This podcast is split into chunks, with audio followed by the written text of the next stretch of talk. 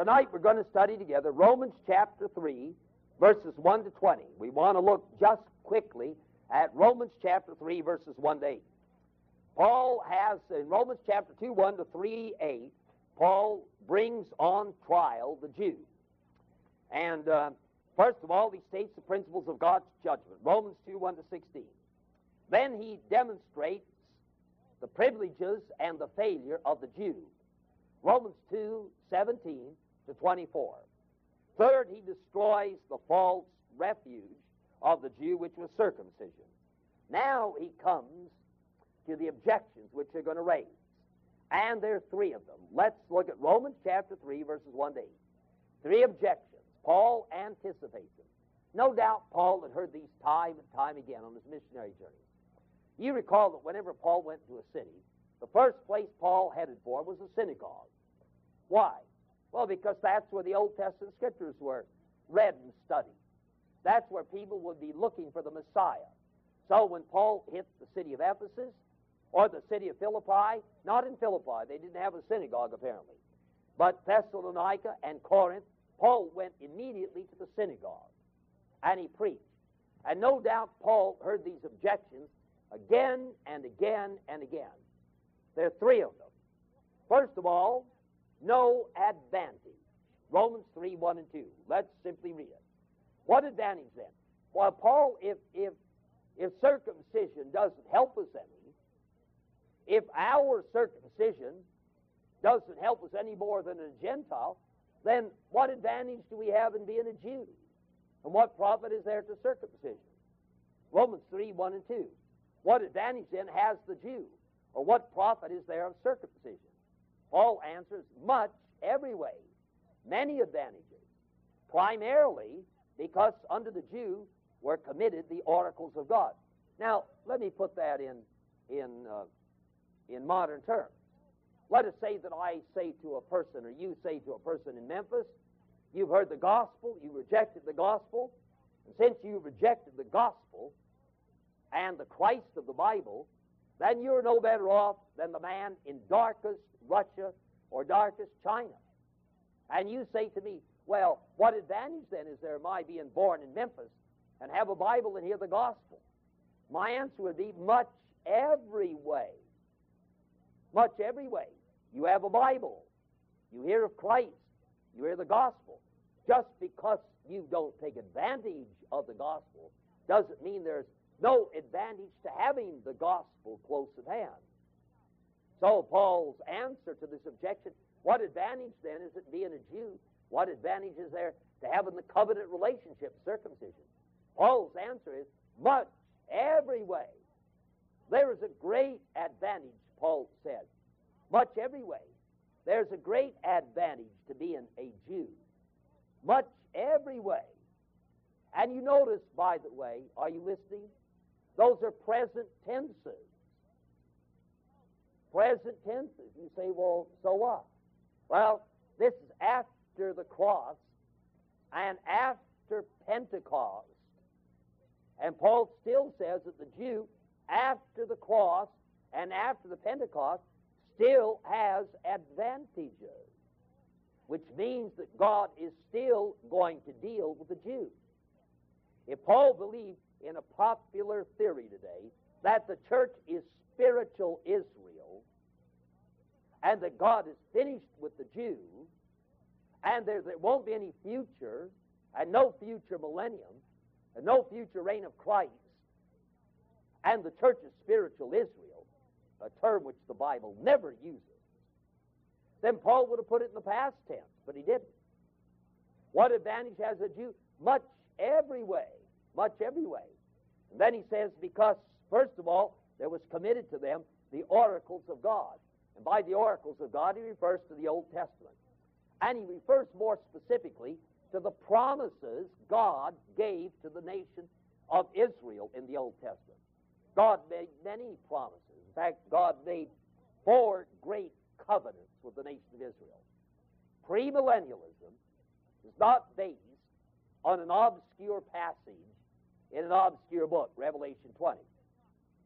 Premillennialism is based on the four great unconditional covenants God made with the nation of Israel.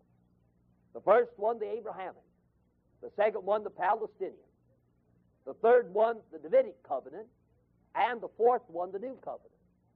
The Abrahamic covenant promised to Abraham a seed, a literal physical seed. The Davidic covenant, the Palestinian covenant, promised to them a land and described its boundaries. The Davidic covenant promised to them a beneficent despot, a king, who would rule over all of them. And the new covenant promised them a new heart one day that would embrace all the promises of God. So Paul says, does the Jew have any advantage? Absolutely. Absolutely. Absolutely. Just as you have an advantage being born in Memphis and having a Bible and hearing the gospel, you have a tremendous advantage over the man that's born in the heart of Africa or the heart of China or the heart of Russia who never hears the gospel. Much. First of all, to them are committed the promises of God, the covenant promises. Well, that leads to a second objection. In order for those covenant promises to be fulfilled, somebody must believe those promises in order for God to fulfill them to those people who believe, those Israelites that believe. But supposing all Israel doesn't believe, then God can't fulfill his promises. And on your premise, Paul, then God is unfaithful. That's the second objection. No faithfulness. Look at verses 3 and 4. Chapter 3, verses 3 and 4. For what if some did not believe? What if some of Israel did not believe? Shall their unbelief make the faithfulness of God without effect? God forbid. Yea, let God be true, but every man a liar, as it's written by David, that thou mightest be justified in thy sayings, and mightest overcome when thou art judged. Now, the objection raised here is this. Well, now, Paul, uh, just like you, we believe that God has made great promises to the nation of Israel. But if, if a Jew is no better than a Gentile, and if we haven't received that Messiah of whom you speak, then God can't fulfill those promises. But He's promised to fulfill them. But if we don't believe He can't fulfill them, therefore God will be unfaithful. What's your answer to that, Paul? Well, Paul gives two answers. Paul gives two answers. First one is, let if every man, if you put in the scales God and the whole human race, let God be true and all the human race be liars, God would still be faithful to his word. Now, the second answer is deferred. Paul, Paul is going to devote three whole chapters, Romans 9, 10, 11, to that question. That is the question Will God fulfill his covenant promises to the nation of Israel? Now, we hope that uh, uh, we hope we're going to get there one day. That is not to Israel, but to Romans 9, 10, 11. See, we hope we're going to get there one day because uh, we want to study whether or not uh, uh, Israel forfeited those promises and they are now being fulfilled to the church and the millennium is Christ's reign in heaven. That's Augustine. The Protestant reformers never quite shook themselves loose from that view. And that's a very popular view uh, today of millennialism. And it's popular here in the city of Memphis. And I have some very dear friends who embrace this position. See, they're very dear friends. I happen to believe they're wrong but they're still dear friends, and they're godly people. But I happen to believe they're wrong, and rests upon these covenant promises. The church is not spiritual Israel. God is someday going to fulfill those covenant promises to the nation of Israel, and he'll be found faithful. Now, we're going to have to wait till we get to Romans 9, 10, and 11 to look at that more carefully. Now, Paul quotes in verse 4, he quotes something that uh, David wrote in Psalm 51. The background is, uh, to this is David's, uh, David's sin, his adultery. And David says, Now God warned me if I did this thing, God warned me of the consequences. I went ahead and did it. So said David, I want to go on record that God is absolutely just in judging me. God is absolutely fair and equitable and righteous in judging me. I won't the least bit attempt to go into court and challenge what God is doing to me. God warned me. I sinned against light. And, and because I sinned against light, God is absolutely true. Whatever God does to me is perfectly right. He has a right to do it. And said David, more than that, more than that, my sin, God is using my sin to demonstrate his own righteousness. Why? The white purity of God's holiness stands out brighter on the darkness of my sin. My sin, my sin, though God doesn't approve it, said David, my sin demonstrates by God's judgment to all the world. My sin demonstrates the purity and holiness and righteousness of God. Well, says the objector, very wily objector here. Paul had heard it no doubt many times. If that's true, if God uses your sin to glorify himself, if God uses your dark sin to demonstrate his purity and holiness, if he uses it, then God ought to commend me for sinning rather than judge me. See? God ought to commend me. God ought to be glad that I sin because my sin enables God to demonstrate His grace and it reflects His holiness. Now, that's the third objection. Let's look at it. Romans chapter 3, verse 5.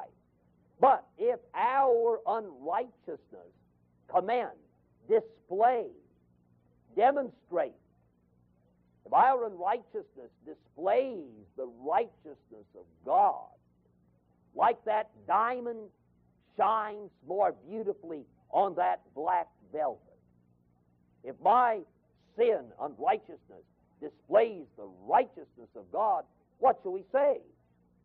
Why, we say that God is unrighteous who judges us. He ought to thank us, not judge us. And that's so abhorrent to Paul. Paul says, I speak as a man when I say that. His answer, God forbid. For then how shall he judge the world? That is, if, that's true, why God couldn't judge the world. Why? Because God's going to take every sin, every sin, and turn it around. And without approving of it, use that sin to demonstrate his glory. Why, God did it with the greatest sin in human history. What was the greatest sin in human history? What was it? What was the greatest sin in human history? The murder of Jesus. That's the greatest sin. But God took the greatest sin in human history and turned it around and worked out our redemption for His glory. So said Paul, if that were true, if your proposition were true, that God ought to commend us for sinning because it displays His righteousness, then, said Paul in verse 5, God couldn't judge the world. And that would mean that God couldn't judge the Gentile. And the Jew wouldn't stand for that, you see. He would like that. And then Paul gives a second answer. For if the truth of God, he repeats the same thing, if the truth of God has more abounded through my lie into his glory, why yet am I also judged as a sinner? And not rather, not rather, as we are slanderously reported, and as some affirm that we say, not rather, let us do evil that good may come. And Paul says of that, whose condemnation is just. Anybody that says that is justly condemned by God. Now, when Paul says that, and I'd like to spend time, but I'm not, let us do evil that good may come. To put that in popular terms today, the way we'd say it today is this the end justifies the means. Let us do evil that good may come. if we can accomplish a good end by doing an evil thing, let us do evil that good may come. The end justifies the means. Now, who was the first person that used that kind of rationalization? Who was the first person that used it? Plato? Aristotle? No. All the men who were here Friday morning ought to know because I spent 10 minutes on this last Friday morning. Who was it? It was Eve. Eve was the first one. See? Eve was the first one. Uh, Eve said, uh, when the devil came and said, uh, as God said, you can't, she said, right. That's exactly what God said. Don't eat the fruit of the tree. And then she said, don't touch it. Now, I don't think that was sinful because that's, if were, that's when sin would have taken place, and it didn't. So that was proper, what she said. Don't eat of it. She knew the command of God. Don't eat of it. The devil said, oh, but if you eat of it, if you eat of it, you'll be like God, knowing good and evil. And she looked and she said, My, it's good for our diet, and it's aesthetically beautiful, and it will make me wise. My, that's a good end. What's a good end? What's a good end? Well, to have a good diet for my husband, and to have something that's aesthetically beautiful, and to eat something that will make you wise. That's a good end. But God said, don't eat. Yes, I know God said don't eat. But at the same time, see, Eve is rationalizing. But at the same time, I can't achieve that good end, have something delicious to provide for my husband, have something that's aesthetically beautiful, have something that will make us both wise. I can't achieve that unless I eat. But God said, don't eat. But if I don't eat, I can't achieve the end. So surely God won't mind me overlooking this and disobeying Him and eating the fruit of the tree because I'm going to achieve a good end. See? The end justifies the means. Let me put it in the 20th century. Two young people, one a Christian, the other not a Christian. I use this because this happens so often. This Christian girl reared in a gospel preaching, Bible preaching church.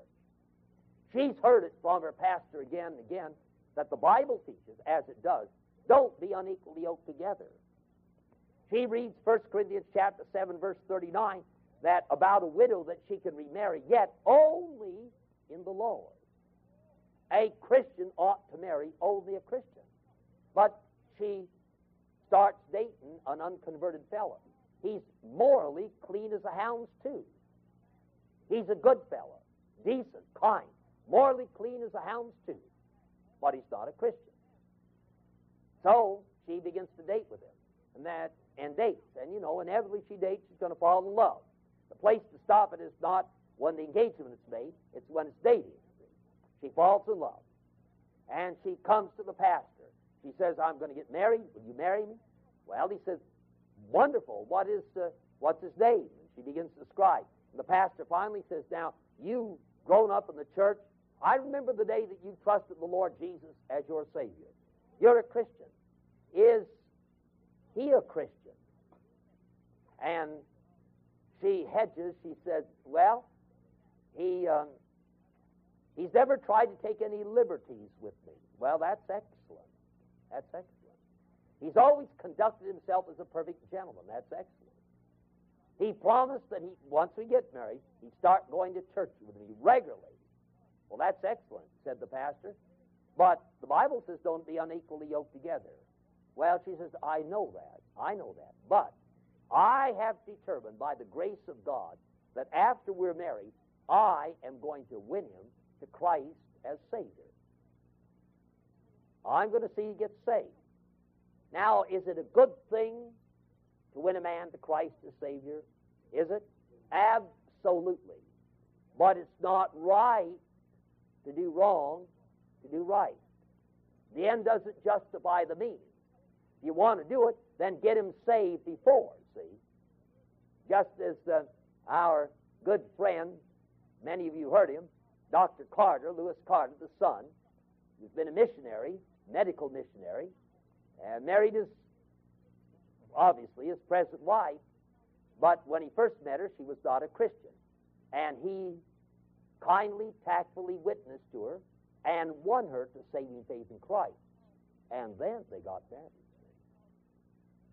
But the end doesn't justify the means. And Paul is dealing with that, and he says, Whose condemnation is just? The end doesn't justify the means. Now, having dealt with the guilt of the Jew, first the guilt of the Gentile, Romans 1 18 to 32.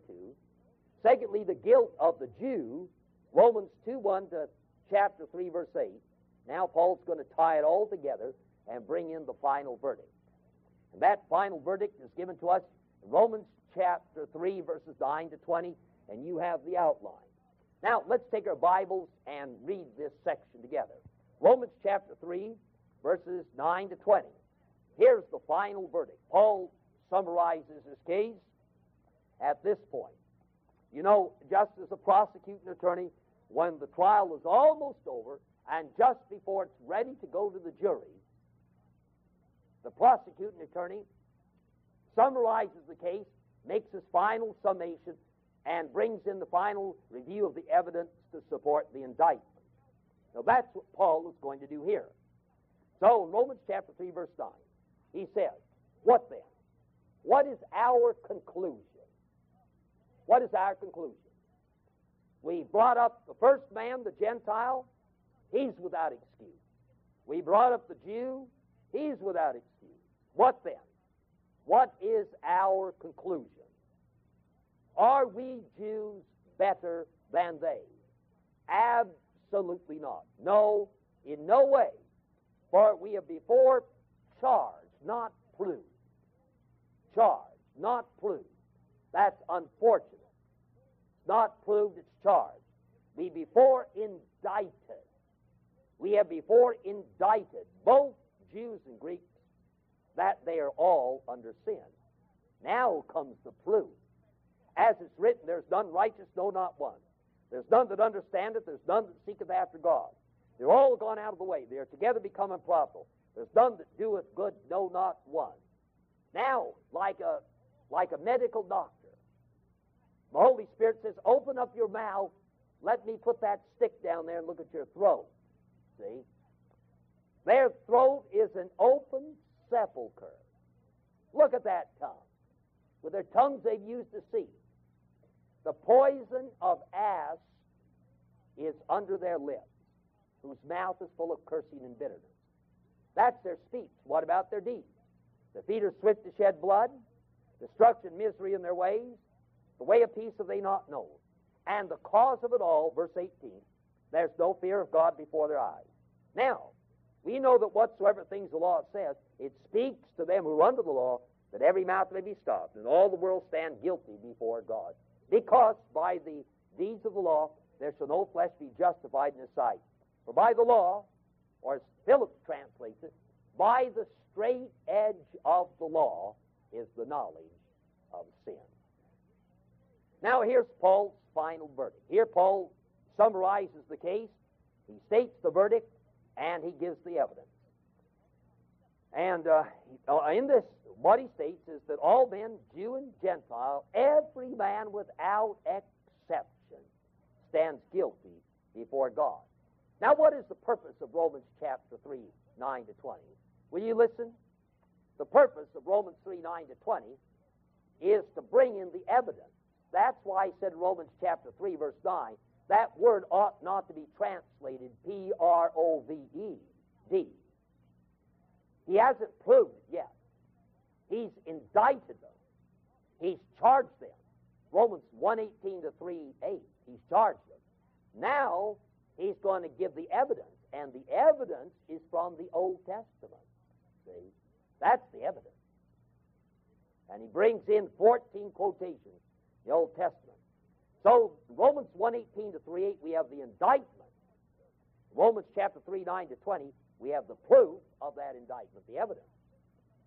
To whom was he primarily addressing himself here? Well, he's primarily addressing himself to the Jews. To the Jews.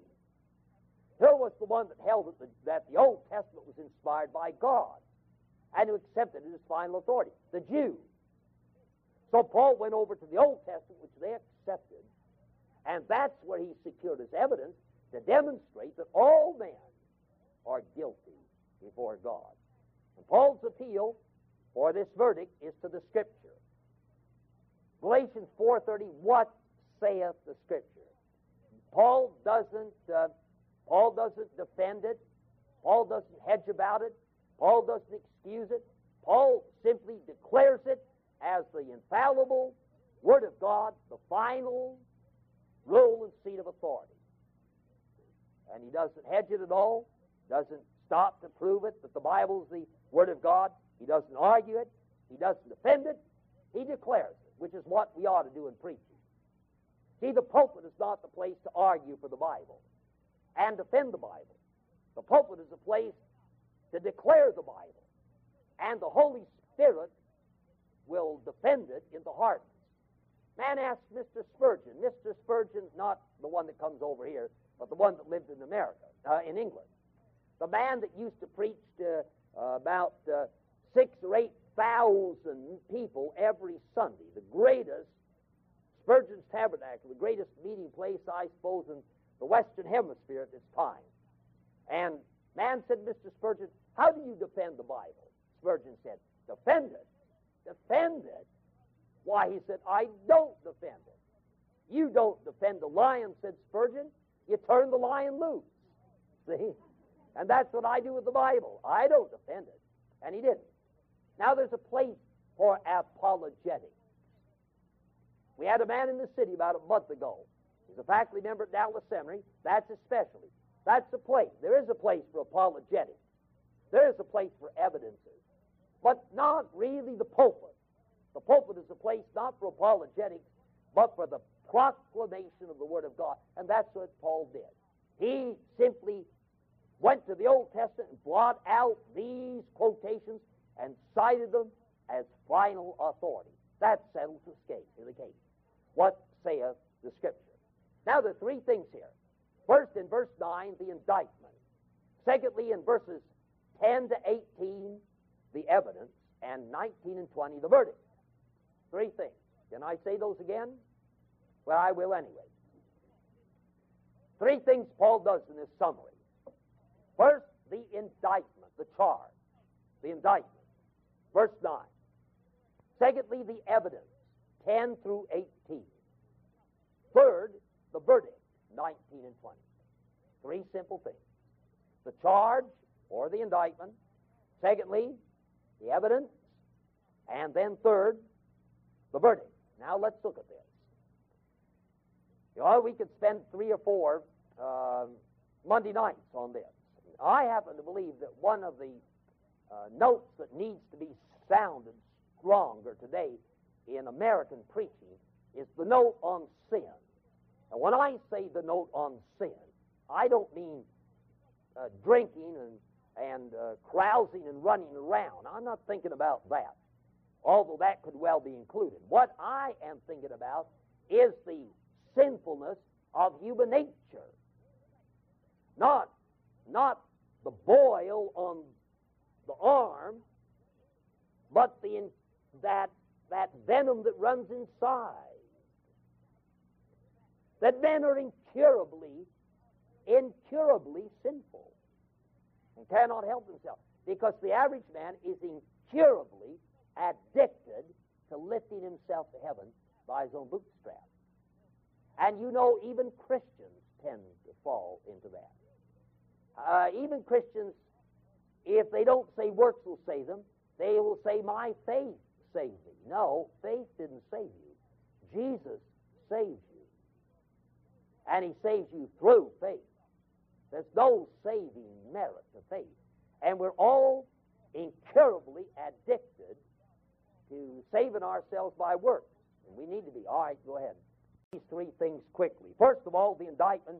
Romans chapter 3, verse 9. Paul says in the indictment, What then are we better than they? Are we Jews better than they? No, in no way. For we are before proved. Now you ought to change that word proved. That's not proved. The word is C H A R G E D. We are before charged or indicted. The proof is in verses 10 to 18. We have before charged both Jew and Greek that they are all under sin.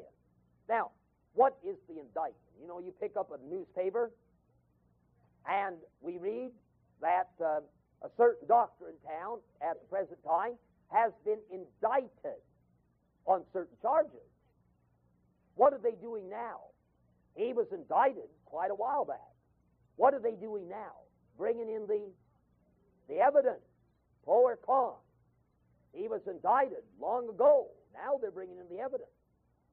So in verses chapter 118 to 38, we have the indictment. And in verse 9, we have the indictment. What is the indictment? Three words. What is it? All under sin. What is the indictment? All under sin. Everybody, Jew, Gentile, whatever you may be, whoever you may be, we're all under sin. That's the indictment. Now, what does that mean, all under sin? Well, I think it means two things. We say that sin does two things to us. Um, when I'm teaching the doctrine of uh, uh, hamartiology, which is the doctrine of sin, I illustrate this way, and I know that some of you have seen this. If we can find a, write the word sin, and write an arrow up and an arrow down. Sin is an affront to God, a violation of God's law, and therefore renders me guilty. But sin also works down on me and does something to me. It pollutes me, makes me a cheat and a thief, and egocentric. And I need to be saved both from the guilt of sin and the pollution of sin. Now, my friend, that's why uh, that's why God has given to us two gifts. I preach I preach a lot of churches, and I'm sure that some of you heard it because I it's a basic sermon that I preach because I think people need to know this. Galatians chapter 4, without looking now, Galatians 4, verses 4, 5, and 6.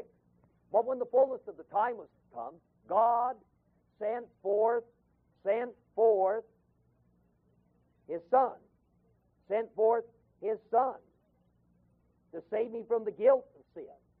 Verse 6 And because you are sons, God sent forth his Spirit.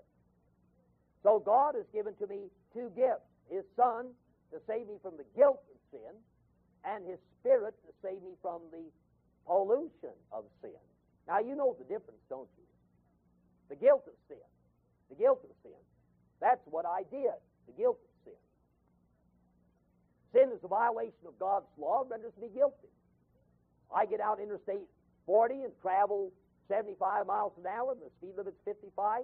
I'm 25 miles above speed limit. The state police pull me over and give me a ticket. Why? Because I'm guilty. Guilty. I violated the law and I'm guilty. So you and I have violated the law of God. And you and I are all guilty and subject to the wrath of God and eternal hell. We're guilty. But sin also works down and corrupts and pollutes me and makes me self-centered, makes me egocentric, makes breeds all the passions into my life, brings trouble into marital relationships, sets father against son son against father. And that, you know, that that's why God has given to us the Holy Spirit to save us from the pollution of sin. And that's a gradual thing. Will never be accomplished fully till we get to heaven. Nobody's perfectly sanctified, especially the person who says, I'm perfectly sanctified. You know, when he says, I'm perfectly sanctified, he's already guilty of two sins. One is self deceit, and the other is lying, see? Because the Bible says that we've all sinned, and First John writing to believers, 1 John chapter 1, verse 8, 9, and 10, John says if anybody says he hasn't got a sinful nature, and if any believer doesn't say does not commit sin, he is a liar. John, you know, lacked a little tact in the way he wrote. He just called a spade a spade. and he came down real hard. I like that. I like the way I never had the courage to get up and, and say to a crowd, "You vipers," but that's what John the Baptist did. You generation of vipers. John the Baptist did that, and and and the apostle John laid it on the table real clear. And we've all sinned. We're all under sin. That's the indictment. We're all under the guilt and pollution of sin. Now you ought to learn that. See? Sin does two things: guilt, pollution. So the next time you sing that song, Rock of Ages, cleft for me. Let me hide myself in thee. Let the water and the blood from thy wounded side which flows be of sin thee double cure, save from guilt and wrath, save from guilt and wrath, and make me pure, save from pollution. God gave me a son to save me from the guilt of sin. And God gave me a spirit to sanctify me, save me from the pollution of sin. Now that's the indictment. All under sin. Well, now Paul, Paul, uh, can you sustain that? Can you prove it? They're having a hard time, you know, demonstrating. I'm not taking any stand here, but with this present case in the city of Memphis, they are having a hard time because uh, uh, although they got some real smart prosecutors, they've also got a top flight defense attorney from Nashville, James Neal. So they're having a hard time. And uh, so the Jew says to Paul, That's a charge. Can you prove it? Yes, said Paul. Where? Well, I'll go over to the Old Testament and I'll prove it from the Old Testament. So, Paul, verses 10 through 18 are all quotations from the Old Testament, which the Jew accepted. Now, let's look at those.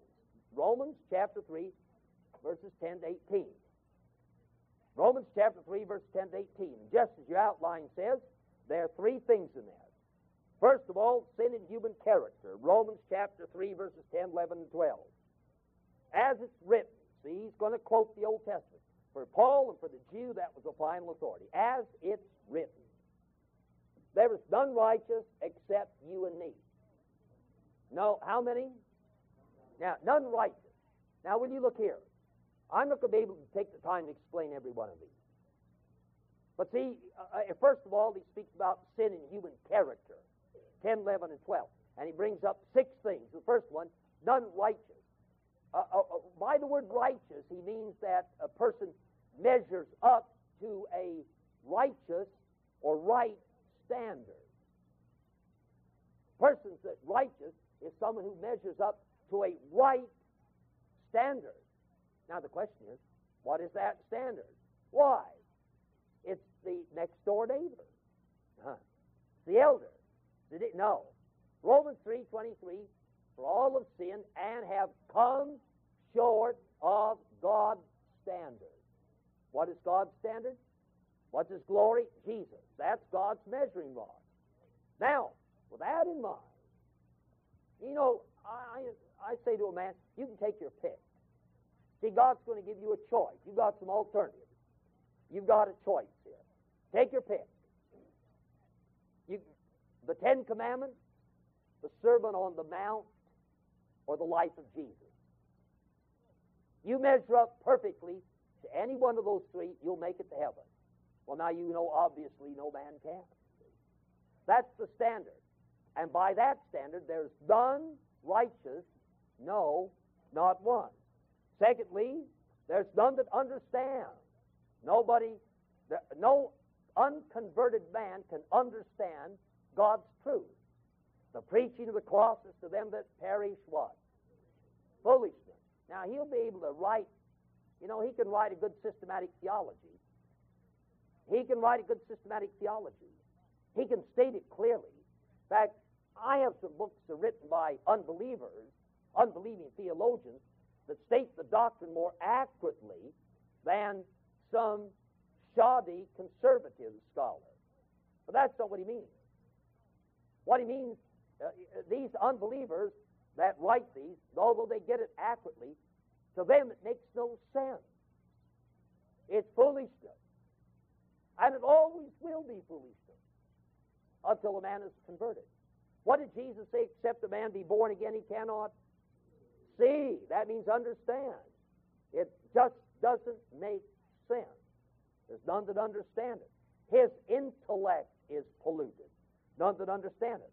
Third, there's none that seeketh after God. His will is polluted. None that seeketh after God.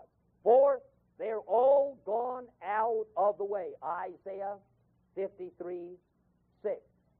All we like sheep have gone astray. Next one, they are together become useless. That is, they will never achieve the purpose for which God created them.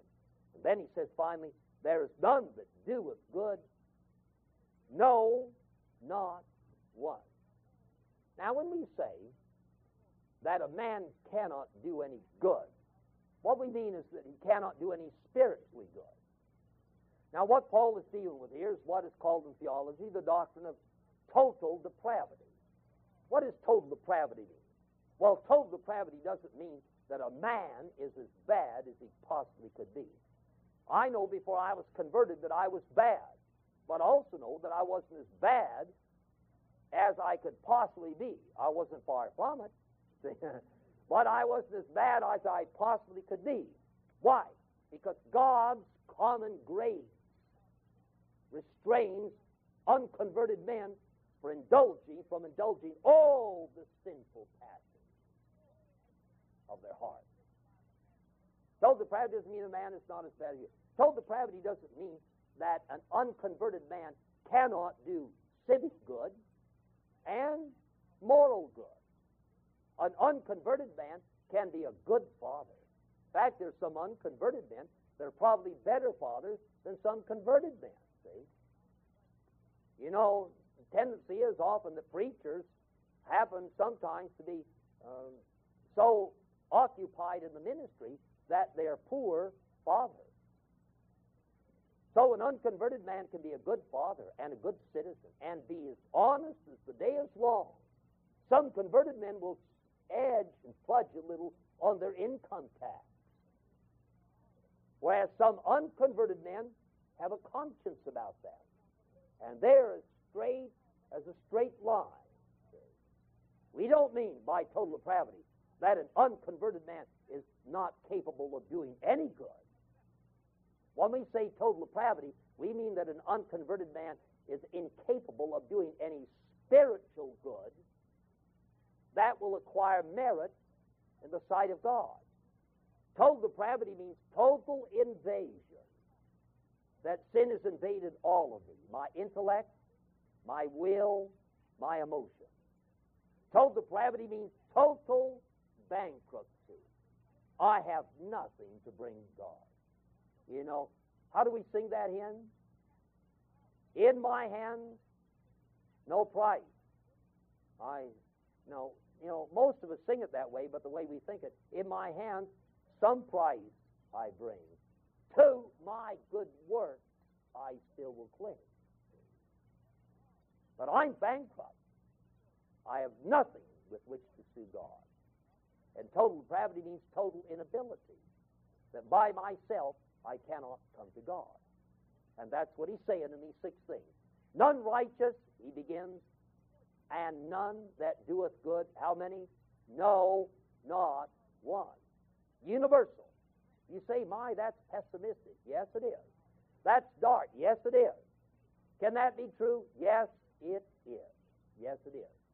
And you know, the older a man grows, and the more he sees himself as he really is, the more he recognizes even a saved person, even a saved person, that the potential for the worst sin is in my heart. There's not one person here, a Christian, not one Christian here, who doesn't have the potential in his heart for the worst sin. David committed adultery, sent a man out to, to die in the Peter denied the Lord Jesus. All these were believers. The more I know God and the more I know myself, the more I am increasingly convinced of the sinfulness, the total depravity of myself and the sinfulness of my human nature. See? God, give your heart to Jesus. What would God do with that heart? See? No, no. God's going to give you a new heart and a new will and new emotions and new affection.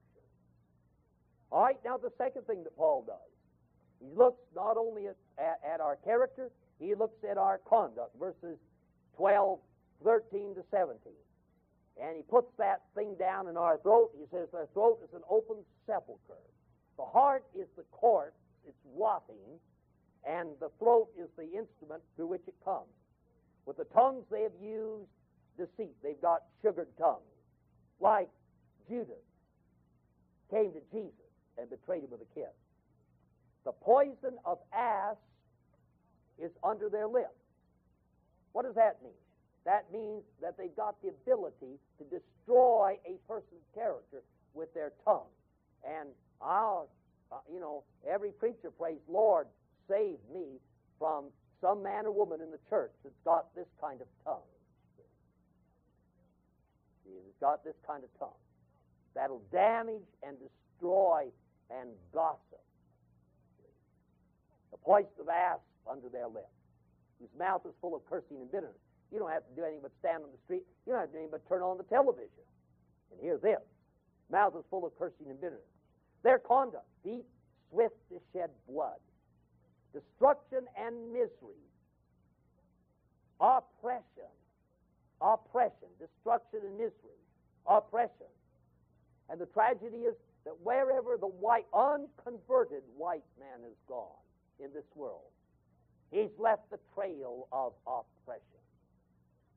The man that introduced opium into China was the man that wrote, In the cross of Christ thy glory, towering o'er the wrecks of time, Sir John Bowring.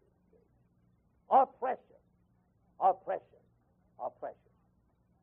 And verse 17, the way of peace they have not known. And the reason for all of this is that there's no fear of God. There's no disposition in the heart uh, of reverence toward God. Now we come to the verdict quickly. The verdict, verses 19 and 20. Now, Paul anticipates an objection. Uh, you know, and you say, why does he anticipate? Well, because uh, because uh, Paul has heard this many times. Now, when you look here, after Paul has quoted those 14 Old Testament scriptures, none to do with the righteous. See, all of those are all of those are from the Old Testament. And man says, My goodness, that's terrible. That can't be true. Well, what we've got here is the divine perspective. Those are quoted. Verse 6 is quoted from Psalm 14. But Psalm 14.1 says, now listen, Psalm 14.1 says, the Lord looks down upon man. What we got is not my perspective, but God's perspective. And in God's perspective, none righteous none that doeth good, none that seeketh after God, none that understandeth. That's God's perspective. Now, Paul knew that, uh, and he had primarily the Jew in mind. Paul knew that when he quoted all these Old Testament scriptures, the Jew would say, well, those refer to the Gentiles. The Gentiles are the ones who, of whom it can be said, there's none righteous, there's none that doeth good. The poison of asp under their lips the throats and open. Why, Paul, that all refers to the Gentiles. See, that's what that's what he had no doubt heard many times. Paul anticipates that. So he says, now I'll quote it, don't you look. Paul says, Romans 3.19, we know that whatsoever things the law says, it speaks. Two different Greek verbs there. It speaks to them who are under the law. Who was under the law? Not the Inca Indian. Not you. Peter says, don't put the yoke of the law on these Gentiles. We've got some preachers who put the yoke of the law on Gentiles in the city of Memphis. Don't do it. See? Don't do it. The Bible, Paul said, we know that whatsoever things the law says, it speaks to them who are under the law. We know that whatever rule Mid South Bible College has, it speaks to those who are students at Mid South Bible College. We know that whatsoever the laws of the city of Memphis state, it speaks to those who are citizens of Memphis and under Memphis. So, said Paul, we know that whatsoever things the law says, it speaks not to the Inca Indians, not to your ancestors or mine, unless you're Jewish. But it speaks to those who are under the law. Who's under the law? The Jew. The Jew. So that every mouth may be stopped. Now, what is the purpose of that? We'll look at three things here quickly. The application of the law. Verse 19a. Paul's answer speaks to you, just like the law of Mid South Bible College speaks to those who enrolled in Mid South Bible College. So the law spoke to the Jew who was under the law. Now, what is the purpose of that law speaking?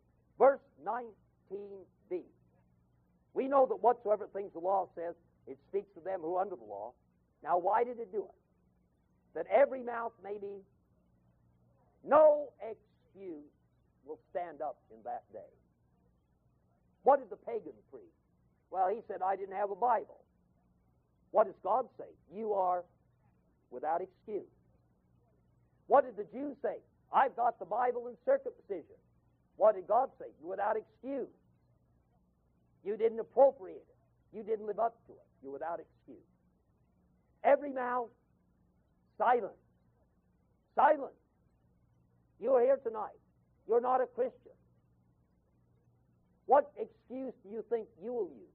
May I suggest to you that when you stand before God and He plays back the great reel, the cassette tape of your life and thoughts and actions, your mouth will be silent. Every mouth stops. And all the world, secondly, every mouth stops. And the second purpose, all the world stand guilty. Guilty before God. Now you see, he's reached his conclusion. He's reached the end. All the world guilty before God. Well, well, said the Jew, what is the purpose of the law? Can't the law save me? Well, that's why he adds verse 20. And the first word in verse 20 is not therefore. The first word in verse 20 is because. The King James has therefore. Because by the deeds of the law there shall no flesh be justified in his sight. For by the law is the knowledge, the full knowledge of sin. Now, look up here. The law.